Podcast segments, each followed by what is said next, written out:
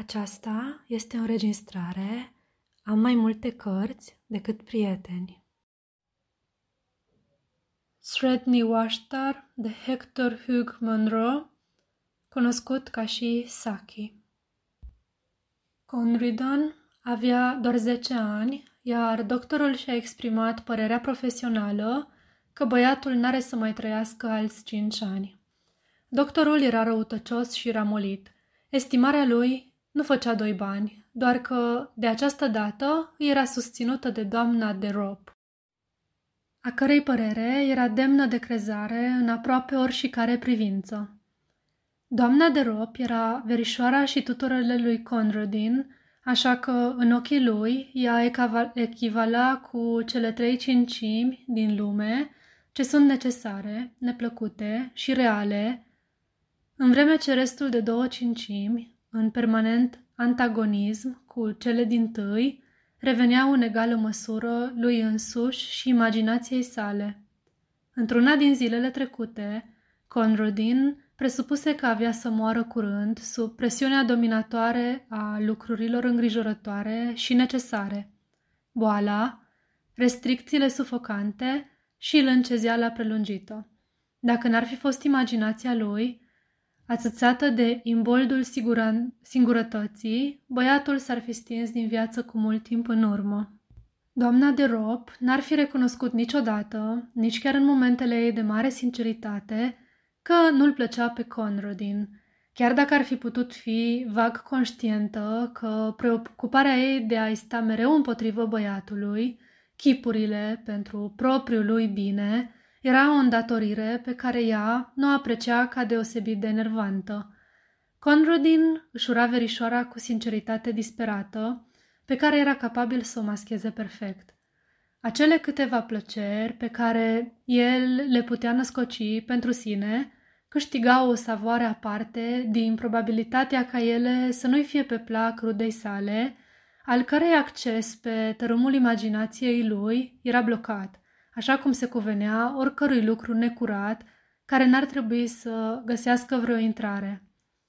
În grădina plictisitoare și tristă, supravegheat de atât de multe ferestre gata să se deschidă ca să-i spună să nu facă asta sau aia, ori să-i aducă aminte că e vremea să-și ia doctoriile, Conradin întâlnea puține lucruri atrăgătoare. Îi era cu gelozie interzis să culeagă din puținii pom fructiferi de acolo, de parcă ar fi fost exemplare rare din specia lor care creșteau într-un ținut arid. Probabil ar fi fost greu de găsit vreun grădinar negustor care să dea zece șlingi pe toate fructele pe care le produceau aceștia într-un an. Într-un colț uitat, aproape ascunsă de un arbust întunecat, se găsea un șopron abandonat, de o mărime respectabilă, iar în interiorul lui, Conradin își găsi refugiu, unul care lua fie aspect de cameră de joacă, fie de catedrală. Îl populase cu o legiune de fantasme familiare, evocate în parte din fragmente de istorie, în parte din mintea lui, dar era totodată mândru că găzduia doi locatari în carne și oase – Într-un colț stătea o găină cu pene pestrițe și rare, față de care copilul nutrea o afecțiune aproape nețărmurită. Mai în spate, în beznă, era o cușcă mare, împărțită în două compartimente, unul dintre ele fiind îngrădit cu bare de fier apropiate între ele. Acela era lăcașul unui dihor domestic mare, pe care un prieten, băiat de provălie la măcelar, el procurase pe ascuns, cu tot cu cușcă, în schimbul unui mic tezaur de monede de argint pe care el le strânsese în secret. Lui Conradin îi era îngrozitor de frică de acea fiară mlădioasă, cu colți ascuțiți, dar tot ea constituia comarea lui cea mai de preț. Prezența animalului din șopron era motivul unei fericiri secrete și înfricoșătoare, care trebuia ascunsă cu mare grijă de femeie – așa cum obișnuia el să îi zică în gând verișoarei. Și într-o bună zi, cine știe cum, băiatul i-a născocit animalului un nume minunat, iar din acel moment, Jivina i-a devenit băiatului zeu și religie. Femeia se încredința religiei odată pe săptămână într-o biserică din împrejurimi și îl obliga pe Conradin să o însoțească. Dar serviciul religios era pentru băiat un ritual străin în casa lui Rimon. În fiecare joi, însă, în liniștea întunecată și mucegăită a șopronului, într-un ritual mititic și elaborat, el se prosterna dinaintea cuștii mari de lemn în care se lășluia Shredni Washtar, marele dihor. Punea pe altarul lui flori roșii, când era vremea lor, și mure stacoji iarna, fiindcă era un zeu interesat îndeosebi de aspectul feroce și impulsiv al lucrurilor, spre deosebire de religia femeii, care, din cât putuse observa Conradin, mergea cu pași mari în direcție opusă. La sărbătorile mari, presăra nucșoară dinaintea cuștii lui, o cerință aparte a ofrandei fiind aceea că nucșoara trebuia să fie neapărat furată. Sărbătorile erau variabile ca apariție, fiind stabilite anume pentru a sărbători vreun eveniment trecut. Odată, când doamna de Rop a suferit vreme de trei zile de o acută durere de dinți, Conrodin a derulat un festival de-a lungul celor trei zile și aproape că s-a convins de faptul că Shredin Voaștar fusese personal responsabil de respectiva durere de dinți. Dacă suferințele ar mai fi durat încă o zi, rezervele de nucșoară s-ar fi epuizat. Găina pestriță n-a fost niciodată atrasă în cultul lui Shredin Voaștar. Conrodin stabilise mai de mult că ea era anabaptistă. Nu, pre- nu pretindea să aibă nici cea mai vagă idee despre ce însemna să fii anabaptist, dar spera că în sinea lui că era vorba despre ceva îndrăzneț și nu foarte respectabil. Doamna de Rop era temelia pe care el construia imaginea respectabilității și o detesta. După o vreme, faptul că băiatul zăvobea în șopron i-a trase atenția supraveghetoarei lui. Nu e bine pentru el să-și facă de lucru acolo pe orice vreme, deci se ia prompt și, într-o dimineață, la micul dejun, anunță că găina pestriță fusese vândută și luată de cumpărător în noaptea precedentă. Cu ochii ei miopi, îl fixă pe Conradin, așteptând ca el să izbucnească în manifestări de ură sau tristețe, pentru care era deja pregătită să-l munstre cu percepte și raționamente adecvate – dar Conradin n-a spus nimic. Nu era nimic de spus. Probabil că ceva anume de pe fața lui albă, cavarul, o liniști pe moment. Fiindcă, în după amiaza aceea, la ora ceaiului, apărură pe masă felii de pâine prăjită, delicatese pe care, în general, le excludea din meniu, sub pretextul că i-ar putea face rău lui Conradin, dar și pentru faptul că îi dădeau de lucru o jignire de moarte în ochii femeii din clasa medie. Credeam că îți place pâinea prăjită, exclamă ea cu un aer ofensat când observă că băiatul nici nu s-a atins de specialitatea zilei. Câteodată, răspunse Conradin, în noaptea aceea, în șopron, apăru o modificare în venerarea zeului din cușcă. Până atunci, Conradin obișnuise să-i cânte laude. Atunci ceru o favoare – Fă un singur lucru pentru mine, Shredni Washtar. Acel anume lucru n-a fost specificat. De vreme ce Shredni Washtar era un zeu, trebuia că el știa despre ce era vorba. Și, înobișindu-și un suspin, în timp ce privi spre colțul celălalt, acum gol, Conradin se întoarse în lumea pe care o ura atât de mult. Și în fiecare noapte, în întunericul prielnic din dormitorul lui și în fiecare seară, în înserarea din șopron, litania amară a lui Conradin continua. Fă un singur lucru pentru mine, Shredni Washtar.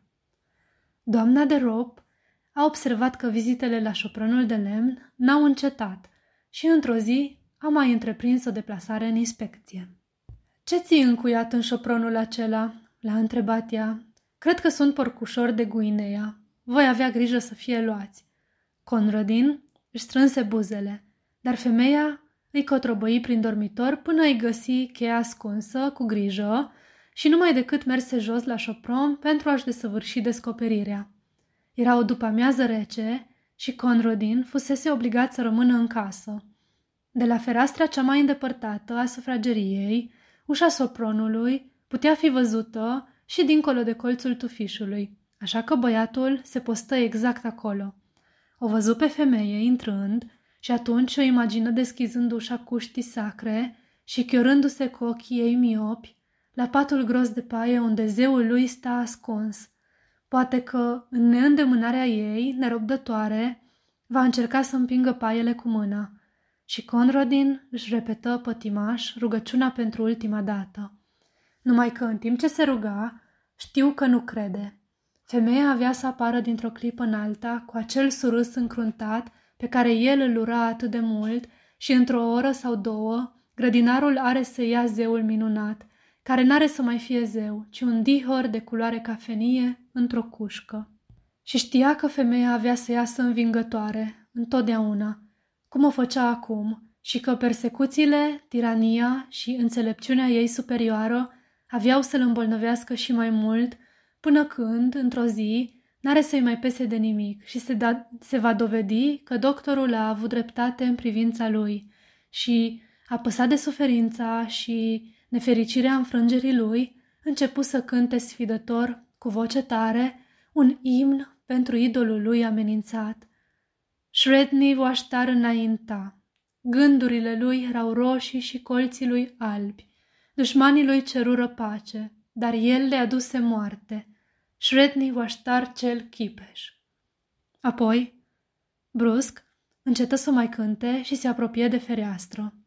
Ușa șopronului rămăsese încă deschisă, așa cum fusese lăsată, iar minutele treceau. Erau minute lungi, dar cu toate acestea treceau. Privi graurii care alergau și zburau în grupuri mici de-a lungul gazonului. Îi numără iar și iar, cu un ochi atent permanent la ușa care se legăna. O, o servitoare cu mutră acră intră pentru a pregăti masa de ceai, dar Conradin continuă să stea acolo, în picioare, așteptând și privind. În sufletul lui, speranța crescuse de un cot și o nuanță de triumf început să-i strălucească în privirea care până atunci nu cunoscuse decât răbdarea melancolică a înfrângerii. În respirația lui, o bucurie ascunsă începu imnul de mulțumire pentru victorie și devastare și ochii lui fură răsplătiți pe dată. Pe ușa aceea ieși o jivină, lungă, scundă, cu blană în tonuri de galben și cafeniu, cu ochii clipind din cauza luminii a sfințitului și cu pete întunecate și umede în jurul blănii fălcilor și a gâtului. Conrodin se lăsă în genunchi. Grozavul dihor își croi drum spre un puriaș din capătul grădinii, bău preț de o clipă, apoi traversă un mic podeț de lemn și se ascunse în tufișuri. Așa se încheie trecerea lui Shredni Washtar. Ceaiul este gata, anunță servitoarea cu fața acră. Unde este stăpâna? S-a dus în șopron de ceva timp, îi răspunse Conradin. Și, în vreme ce servitoarea coborâ să-și invite stăpâna la ceai, Conradin pescui o furculiță pentru pâine din sertarul lateral și începu să-și rumenească o felie de pâine. Și cât timp o aromi, cât timp o unse cu un din belșug și începu să se bucure cu o mestecă tacticos, Conrodin ascultă zgomotele și pauzele dintre ele ce soseau în spasme repezi de dincolo de ușa sufrageriei. Strigătul tare și prostesc al servitoarei, corul de întrebări scate din zona bucătăriei, pașii ezitanți și trimiși grăbiți să caute ajutor prin vecini, apoi, după pauză, suspinele speriate și pașii târâți ai celor care cără, cărau o povară grea în casă. Cine are să-i spună bietului copil? Eu n-aș putea nici să mor, exclamă o voce pițigăiată. Și în vreme ce dezbăteau chestiunea între ei, Conrodin își perpeli o altă felie de pâine.